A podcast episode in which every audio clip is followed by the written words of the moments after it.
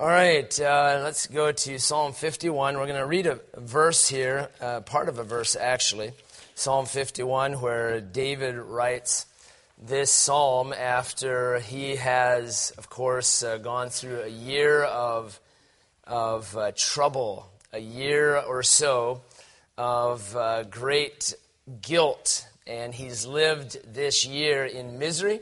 He's lived this year like some of us.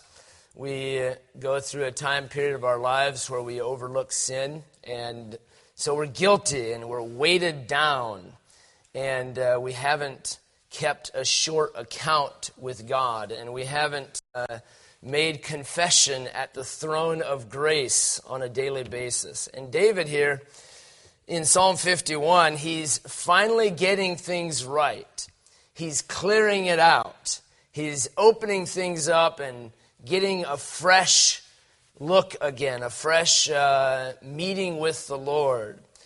Um, I tried to think of what this would be like for for me as far as on a some kind of an example, a level of an example.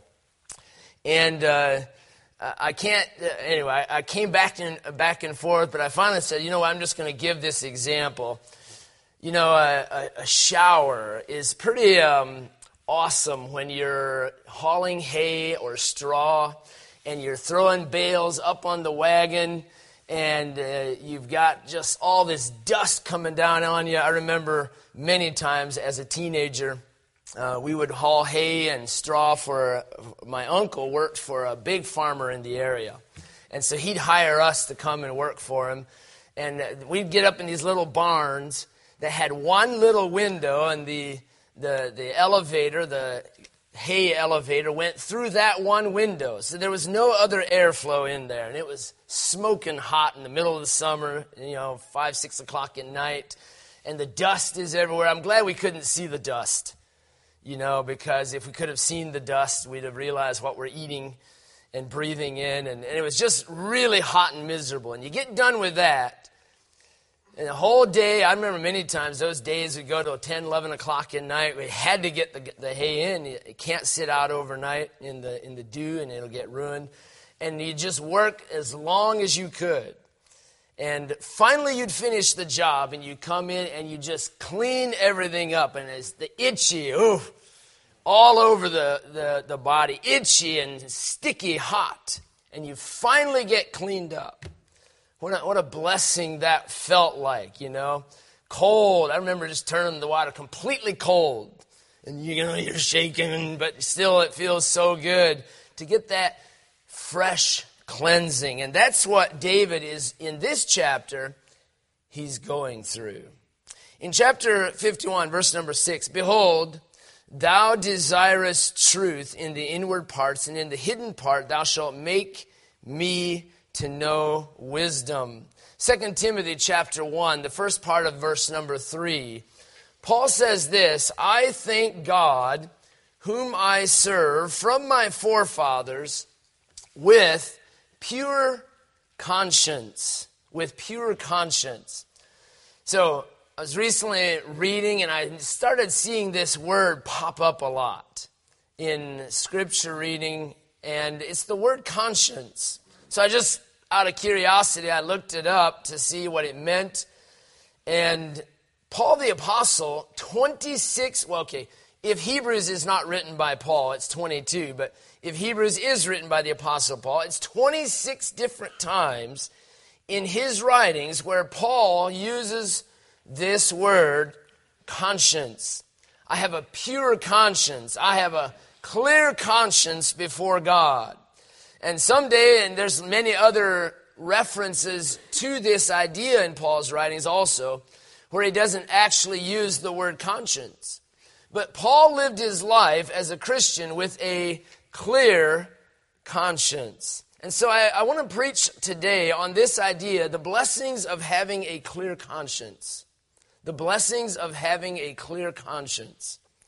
And so I ask that you'll pray with me that God will help us to have Uh, a challenge today from His Word as we think about this idea. Teenagers, that God will give you uh, the wherewithal to, to desire this clear conscience and I want to present it to you. It's a blessing to have this. This isn't something everybody has. It's something that many of you might not have right now. And, and I want, I'm hoping that God will put upon your heart the desire to have this clear conscience. When you lay your head down at night, you know that God is real. You know that heaven's real. If you don't wake up from this night's sleep, you know you'll wake up in heaven. You know that God's, God is working in your life. You know He's real. And that's what I want to preach about today. I hope you'll receive it uh, with the Lord's help. Let's pray. Thank you, Lord, for this day. Lord, as we've gone through this semester, there's been many, many good decisions that have been made this year. Lord, a lot of this has been done, I believe, because of chapel. And so I pray that you'll use this time today. Lord, it's certainly not a small thing for me to stand here and preach your word. And it's not a small thing for all these young people and college students and teenagers to be here today. And Lord, as we open your word, I pray that you'll just meet with us. I pray that you'd instill in our hearts a desire to have a clear conscience before you. Thank you for all that you've done for us, Lord. In Jesus' name I pray. Amen. The brothers of Joseph sold their brother, little brother Joseph, into slavery. And uh, he gets taken down to Egypt. They knew what they'd done. They lied about it. They covered it up. They pretended to their father that their brother had must have gotten killed. And, of course, the whole thing was a total lie, and they knew it. And uh, for years, evidently, about twenty-two years later, we see them finally seeing Joseph again.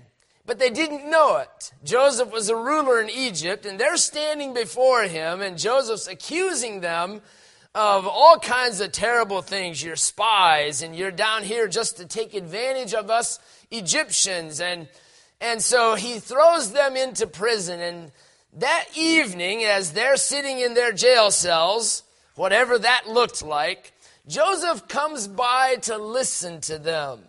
He wants to hear what they're saying. He wants to probably just maybe catch a little glimpse if their dad is still alive or what they're like by now. A long time has gone by, twenty-two years. Uh, that would have been for me the year two thousand. How many of you were born before the year two thousand? Okay, just a few of you. It's amazing. It's not because I'm old, Pastor Armacost. It's just that I'm old. um, wow, that, that really puts things in perspective. But twenty-two years ago. So he's listening, and he wants to hear what they're saying. And lo and behold, out of their mouth just pours forth this guilt. This is because of what we did. And every time something happened to them, every time the deal went bad, every time the crops didn't grow like they were supposed to, every time a lion killed a sheep, every time something negative happened in their lives, they came back to this thought, this is because of what we did. And they did not have a clear conscience. It bothered them. The guilt was just overwhelming to them. And one of them says, yeah, I tried to save his life. And the other said, no. Uh, and they're bickering back and forth. And all this trouble, I can just imagine that this went on for years. Every time there was something came up, they're accusing each other and they're trying to figure out how they can overcome. They had no answers for this. Their conscience bothered them. This word here, thou desirest truth, in Psalm fifty-one. I looked it up. I thought this was pretty interesting. The Hebrew word for truth, it means truth in a very specific sense. The word itself has a structure that makes it mean more than just a truth or this truth or that truth. We usually think, you know, a truth, you know, two plus two equals four. And so that's kind of its... Uh, a truth on its own little island. But but this word here in Psalm fifty-one, it literally has the idea of the whole truth. Not just a truth or this or that truth here or there. We all are like that. You know, we, we all have a little truth here and there, you know. We, we want to make sure we're saved. But to go beyond that, you know, well, that's a little, you know, I can still be saved and a little, just believe a little different. I can still go to heaven when I die, but I don't really have to commit my whole... So what we do is we, we relegate truth just to these little areas of our lives. But, but this word truth means the whole truth. Thou desirest the whole truth. Listen to this. I thought this is very interesting. If the whole twenty-two letter alphabet of the Hebrew alphabet were listed out, plus the five final forms of the letters, there would be twenty-seven characters. The first, the middle, and the last of those twenty-seven characters is this word truth. And it literally means the whole truth. The first, the middle, and the end. God wants the whole truth out of us. Thou desirest truth in the inward part.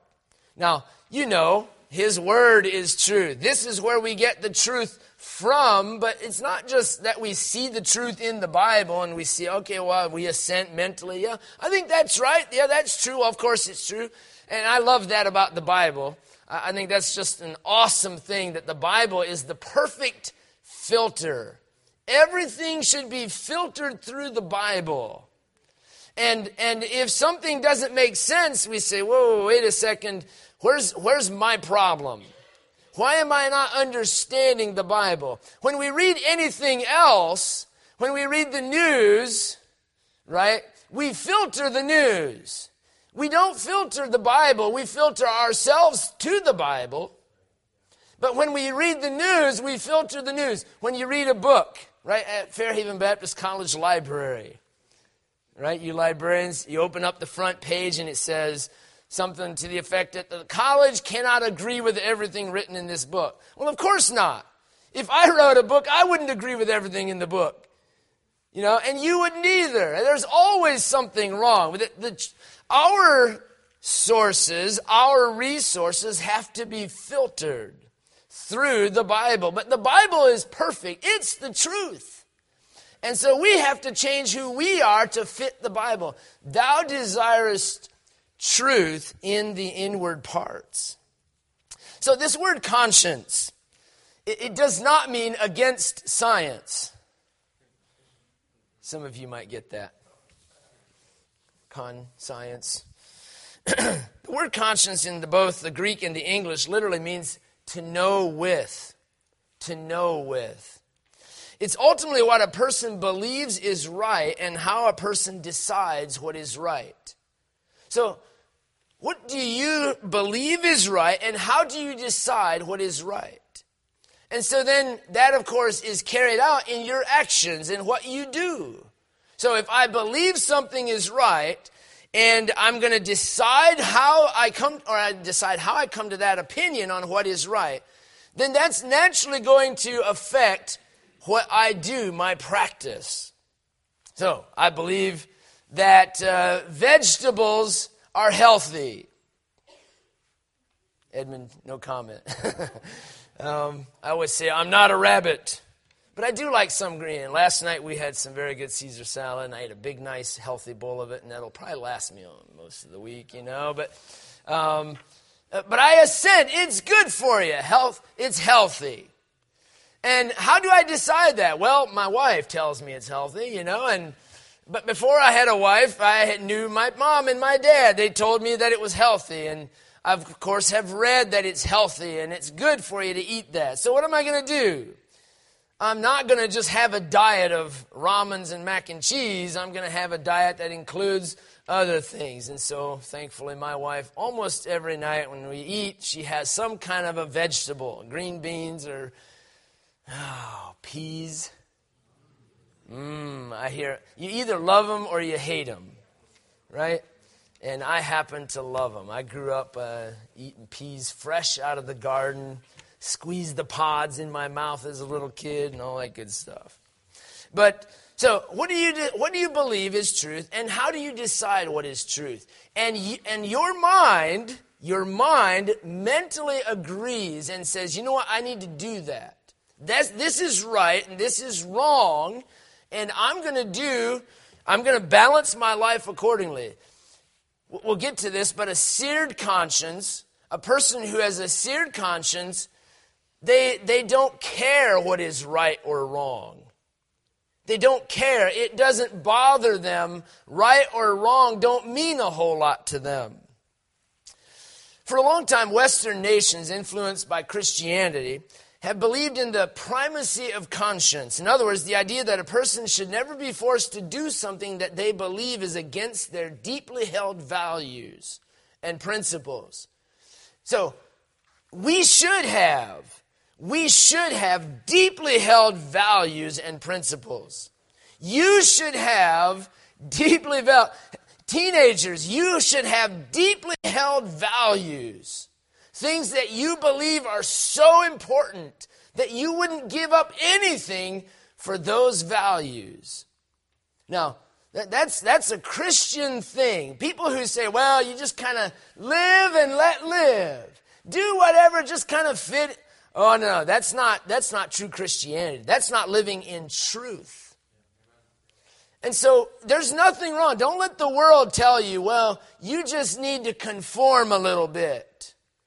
Okay, I'll conform to, I'll change my ways on certain things if it's okay with the Bible, if it's okay with my beliefs, but I have these beliefs that guide me first. Here in recent times, this idea has come to be questioned. Here's an example. An Australian bioethicist named Julian, and I'm not going to try to say his last name, believed that doctors working in the public system should be banned from objecting to procedures because it compromises patient care. In other words, abortion.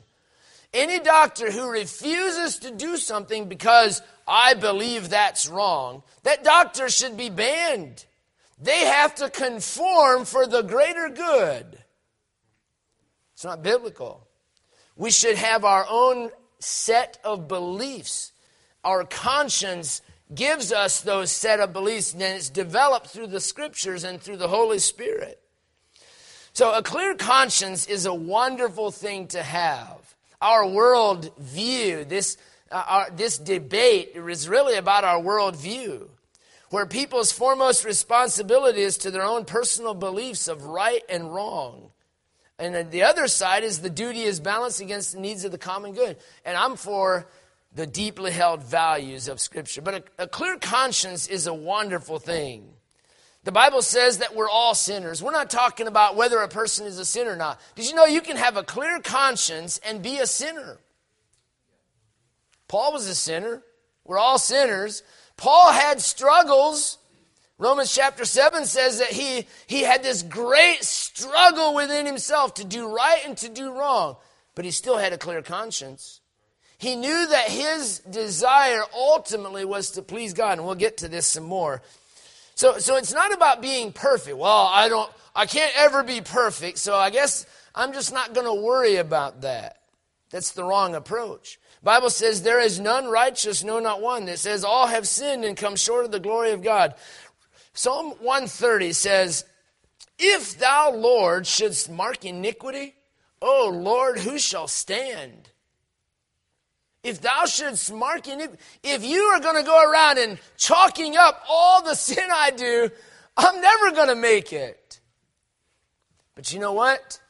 God is a God of forgiveness, and God's forgiveness can give you a clear conscience, and so we'll get to that. So why does the Scripture make such a big deal about having a clear conscience? Why does Paul make such a big deal? Let me give you, and John and others in the New Testament, let me give you several main thoughts here today about a clear conscience. First of all, a clear conscience gives boldness with men and confidence with God. Gives boldness with men and confidence with God. By the way, I love, we talked about this last night in our uh, Christmas party, and one of the awards, I like to give out awards for dumb things, and so I hope none of you guys were offended last night. It was all in jest and fun, and there's always a little bit of, you know, wiggle truth in there, right, you know, but it's all, I gave you chocolate for it, okay, so don't get too mad at me, but we had a good time. Um But uh, one of the things we talked about, just briefly, and so I, th- I was thinking about this later again last night, um, the change that has come over some of your lives since you came to college. And uh, boy, that's just, that's worth it all to me. Man, it's, it's always so exciting to see someone who comes in and, and they might struggle with the rules, they might struggle with their attitude, they might struggle with their classes. But you know what? They turn it around and they don't let that keep them down and keep them back. They just say, you know what? I'm going to figure this out. I'm going to trust the Lord. And then the Lord lights a fire under them. And they get on fire. They're soul winning and they're actively praying and spending time with God every day. Man, that's exciting. And so God changes you. Isn't that exciting? God changes who you are. Um, I really believe God even changes your personality. Some of us need our personality to change, don't we? Man, he can change, but everything's always, you're always grumpy. God can change your personality. He can change who you are. That's that's what he's in the business of doing. By the way, I, I was reading the other day, and we were talking about this a little bit, but someone said, you know, Jesus was in the world to love the sinners. Okay, Th- that's partially true, but you know what Jesus was doing while he was loving sinners? He was changing them. He was changing them. There's a big difference. Zacchaeus was changed. Jesus spent time with sinners. Mary Magdalene, she was, she was wicked. She was horrible, had demons and so on. But Jesus wasn't there just to say, oh, Mary, it's okay. Jesus loves you. Oh, no, no. Jesus was there to change her. How about the woman at the well? Right? Jesus came to the woman at the well, not just to show her that he cared. You know, what does that mean anyway, by the way? I care for you. Well, then do something. Jesus cared enough for her to give her a new life and living water. Jesus wants to change a sinner. Don't, don't let this excuse be in your life. Well, I, it's about love. Jesus loves me anyway, and Jesus, I'm saved, I'm going to heaven, so I can kind of do it. No, no, Jesus wants to change you. He wants to give you a new life. A clear conscience gives you boldness with men and confidence with God. Paul said this in, in uh, Corinthians, the testimony of our conscience, that in simplicity and godly sincerity, not with fleshly wisdom, but by the grace of God, we have our conversation in the world and more abundantly to you word. So a godly sincerity, a simplicity and godly sincerity. John said this in First John three twenty-one. Beloved, if our heart condemn us not, then have we confidence toward God. What is this condemnation of the heart? It's your conscience. It's your realizing, oh man, I'm wrong here. Do you ever feel that way, by the way? If you do, where you, I just have this sin and there's so many things I know I'm doing wrong. And if anybody ever calls me to the office, if I get a note from Pastor Armacost, can I meet with you? And you're like, oh, great. What is it? Oh, let me think. Oh, it might be this, it might be that, but I don't know what. Why don't you just confess those things to God? And don't wait for a no, and don't sit there shaking in your boots. Mister Reinhardt wants to see you. Dad and Mom, hey, I need to talk. Now, if your dad and mom never talk like that, mine did. I need to talk. You know, after a while, you realize they just have something really serious, you know, that they want to talk to me about. But it might not be something they caught me. But but just confess it. If you live your life that way, I feel sorry for you. Just confess it. Get it right. By the way, sometimes that confession, a lot of times it means going to a person, getting it right. Listen, I was wrong. Surprise, surprise. We all need to do that. You know, it's, the devil just plays with our minds, doesn't he? Oh, if you do that, they won't think you're perfect. I think they already got that one figured out. If you do that, th- you might get in trouble and you might get kicked out of a fun activity. H- how important is a clear conscience to you? How important is it? Boy, that clear conscience is so valuable. I think that's why Paul talked about it so much. Gives you boldness with men, gives you confidence with God. Paul never claimed to be perfect, but he did live a life that was sincere. It was not double-minded. It was without hypocrisy. Please turn to uh, First Timothy chapter four. First Timothy chapter four. First Timothy chapter four. Paul uses this word, conscience, quite a few times in First and Second Timothy. First Timothy chapter four, verse number one. Now the Spirit speaketh expressly that in the latter time some shall depart from the faith, giving heed to seducing spirits and doctrines of devils, speaking lies in hypocrisy, having their conscience seared. What, what goes along with a conscience that is seared? Lies, hypocrisy, demons. Verse number one. Demons, lies, hypocrisy. This goes along with a conscience that becomes cauterized. The word seared there is the idea of, you ever taken a, a rope, if you if you do things around a farm at all, you've done this, have a rope and you cut a rope, but you can't just leave that rope because it'll fray out. So what do you have to do? You have to cauterize the end of it. And so you get a match. You can't burn the rope, so you just get a little fire and you're in and out of the fire a little bit, right, if you've ever done that. And and you keep that, that it just turns rock hard. Here's a nice soft rope, but right on the tip, it's all cauterized. It's hard, hard as a rock. I've used this example numerous times, but my dad always went bare feet and still does when he can. So if he's working for somebody, he's he's almost eighty years old, and he still wants to go work and climb up on a roof and all these crazy things. But but he when he's not around people, he'll and it's warm enough outside, he'll kick his shoes off. And he's done this for years. I mean, he likes to show off the uh, the padding on the bottom of his feet. And it looks like, you know, whatever. I mean, it's really thick. So uh, he'll he'll stand on the gravel, you know, and go like this. You know, does that hurt you if you try that? I said, no, I'm not trying it. I'm not going there. Um But one time, many years ago, we, we had a big brush fire back in the woods. And he had a bunch of garbage and brush and stuff he had trying to get rid of. So the next morning, he's barefoot. He goes out there to kind of rake together the outside brush and so on. And didn't realize it, but as he's walking around in some of the ashes, there was a coal that stuck to the bottom of his foot. And he literally didn't feel it. And it got stuck on his calluses, and it sat there, and it burned and roasted about a quarter inch in before he finally felt it.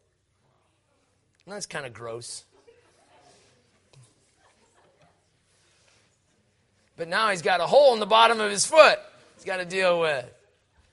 And so, man, uh, how long does it take you when something, when God wants to speak to you and the Word of God, you open it up and it's a coal and it's a fire and it's burning, it's there to make a difference in your life? Does it take a while before it really affects you? Maybe it doesn't affect you at all. Maybe you're able to walk away from that in the morning and it doesn't even bother you. The Word of God is supposed to change us. It's supposed to affect us. It's supposed to sit in our mind and meditate there and dwell there, but it doesn't even affect some of us. We've got a seared conscience. We've got a cauterized callus in our life that keeps the Word of God from having an effect on us. A clear conscience gives you boldness with men and confidence with God. A clear conscience is something you're hardly aware of when it's operating as it should. It's like a clean filter. You ever have a vacuum, a shop vac or something like that? It's got a filter on it. And boy, everything's got good power and everything's moving. You can put it about to about anything. Boy, it'll suck it right up and clean it up. But you go collecting some uh, drywall dust. Man, that's the worst, isn't it? Drywall dust. Clog that filter up, and before long, you realize it's not picking up anything anymore. You put it down there on the ground to pick up some garbage, and it doesn't move. Oh, something's wrong. It's not moving. Now you notice it, right? That, that's what our conscience that's clear, you hardly even notice it. Hey, this there's something sensitive that comes up. You say, ooh, yeah, I need to do that. Yeah, I, there's that preaching that goes on, boy, as you walk out, boy, I really need to go and take care of that. Everything's working smoothly, but all of a sudden, and when you allow sin and it clogs that up, and before you realize it, you say, okay, that preacher's kind of boring. My Bible, I don't know what the deal is. I can't stay awake anymore in the morning when I read my Bible. I don't know what the deal is. There's something not right. And before you realize it, you're clogged up. You've got your conscience isn't clean like it should. Sin has entered in. Hebrews chapter twelve literally says, if you be without chastisement, it's talking about uh, uh, people, God's chastisement on a on a believer, whereof all are partakers, then are ye bastards and not sons. You better do an inspection. Something's not right. God's not even after me. God's not even chasing me down. Something's wrong. Number three, a conscience trained, wrong, and deceived will tell you everything is just fine. A seared conscience, as First Timothy chapter four. There are clean, redeemed, purified consciences, and there are faulty, deceived consciences. When a person can do wrong and still feel all right, he's in trouble. When you think everything's fine and you've got obvious sin in your life, your conscience needs cleaned. It needs checked. Your heart needs cleaned. Some say, let your conscience be your guide. Oh, no. Oh, no. The conscience is important, but it's not what guides you necessarily apart from the Holy Spirit, apart from the Word of God. A leading crime fighter in this country used to say, no one ever committed a crime without first justifying it in his own mind. There's one reason why our conscience gets clogged up and insensitive. Because we justify things in our own minds. It's okay, it's not a big deal. That's what I think is the most common excuse. It's just a rule in the college. It's just this. It's just one day of not having my devotion. It's just this. We justify it in our own mind. The would-be criminal first conformed the illegal deed with whatever conscience he possessed. I deserve this. Society owes it to me. I'm retaliating because somebody mistreated me. His, my parents, they abused me when I was a kid. My wife doesn't love me. That sort of excuse. Justifying it in our own mind. Another reason why people's conscience doesn't bother them anymore is because they ignore the inner voice of the Holy Spirit protesting every step of the way.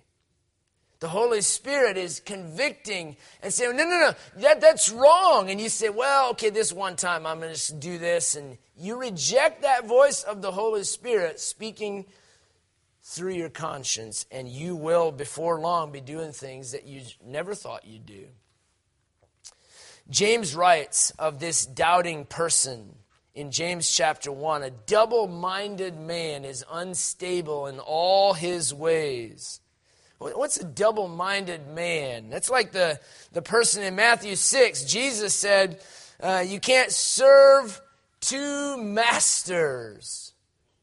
You can't be distracted with two masters.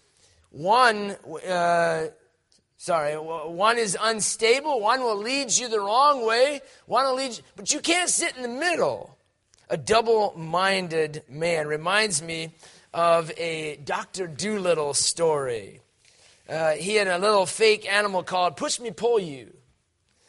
And it was an animal with a head at either end of its body trying to walk in two different directions. Can you picture that? Trying to head in two different directions. It's almost like a game of tug-of-war. And some of us, some of you live that way. Serving two masters, the heads, two heads going two different directions. Paul says this in Acts twenty-four sixteen. I'm going to read you some verses that deal with the conscience here from Paul. Paul said to Felix, the Roman governor, "Herein do I exercise myself to have always a conscience void of offense toward God and toward men." Acts twenty-four sixteen. Void of offense toward God and toward men. I love, not love, I shouldn't say it that way. I'm always thankful when I hear someone saying, "Look, I did wrong. I, I need to get that right. I need. I, I cheated. I lied. I said I did something, but I really didn't." And I don't like to hear those things, but I'm thankful for those things, because that means you have a conscience bothering you. The Holy Spirit using that to convict you, and you're sensitive to it. Toward God and toward man. Again, do you ever go and apologize to anybody? Say, "Well, I never offend anybody." Serious? You're just not noticing. If you're human, which I think we all are, then we owe apologies to people here and there. We got to go to somebody and say, "Look, I shouldn't have said that. I shouldn't have done that." Paul had a conscience void of offense toward God and toward men. Paul says to Timothy in chapter one, verse five, "Now the end of the commandment is charity out of a pure heart and of a good conscience and of faith unfeigned." Later in that same chapter, verse nineteen, he says, "Holding faith and a good conscience, which some having put away concerning faith have made shipwreck." Man, the blessing of the pure conscience. The blessing of the pure conscience. My senior year of college, I, I made some things right. I had I had let uh, just a lot of dry, dead Christianity in, and I was really going through the motions. I got uh, some some nice wake up calls, and uh, I remember the time. It was a good bit of time after that. Man, the Holy Spirit was was. working on my heart. It was real. Um, it was really exciting. It wasn't fun, because there was always the next thing. You know, deal with this too.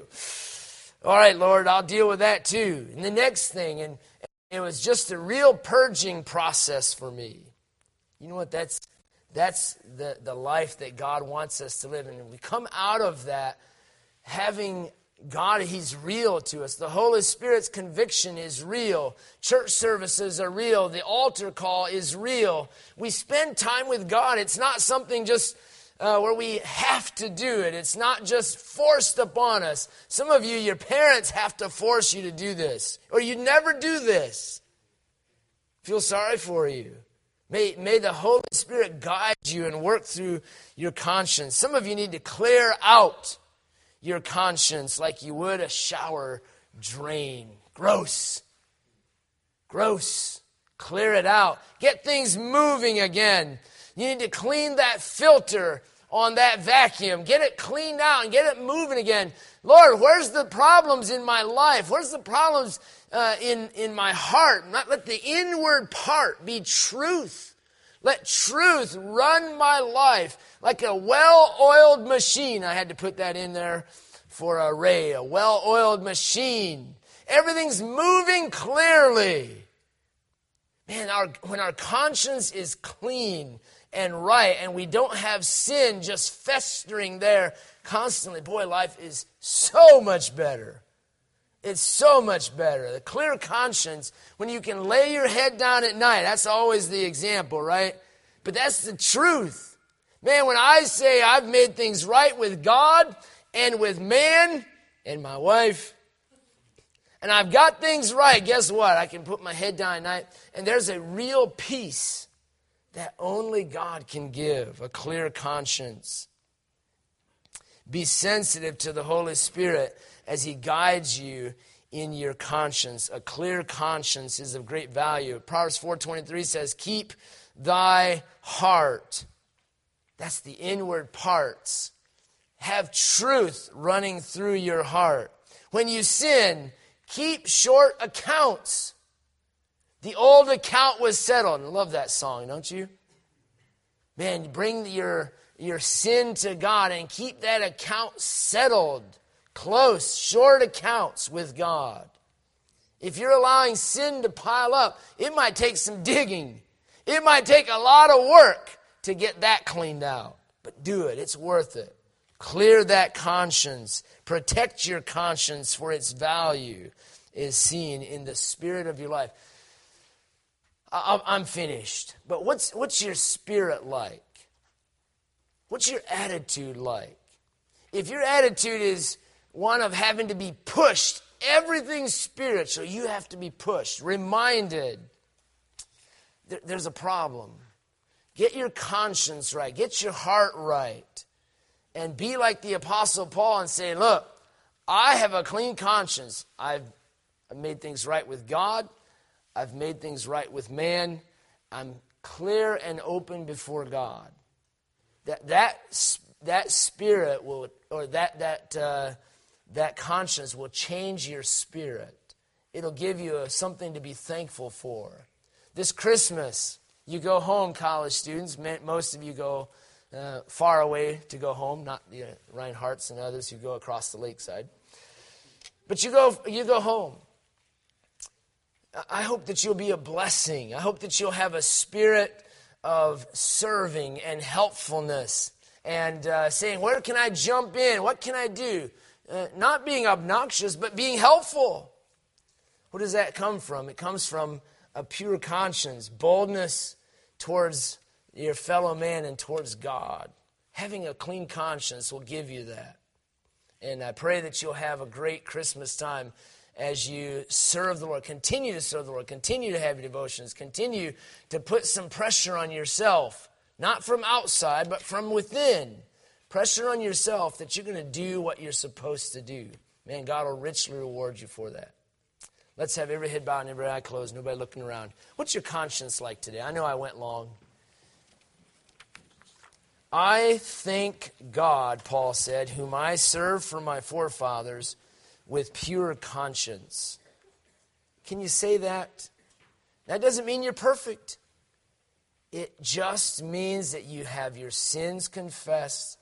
It means you're open with God. It means you have gone to your brother or your sister and made things right. It means you've been forgiven. What a blessing it is when you have a pure conscience. Lord, I pray that you'd help each one here today not to make excuses for why they do what they do, not to make excuses for why they allow sin in their lives. I pray that you'd help each one today to clear out their conscience. Lord, there's some in here that are very sensitive, and I praise you for that. I pray that you'd help them to continue to value that pure conscience.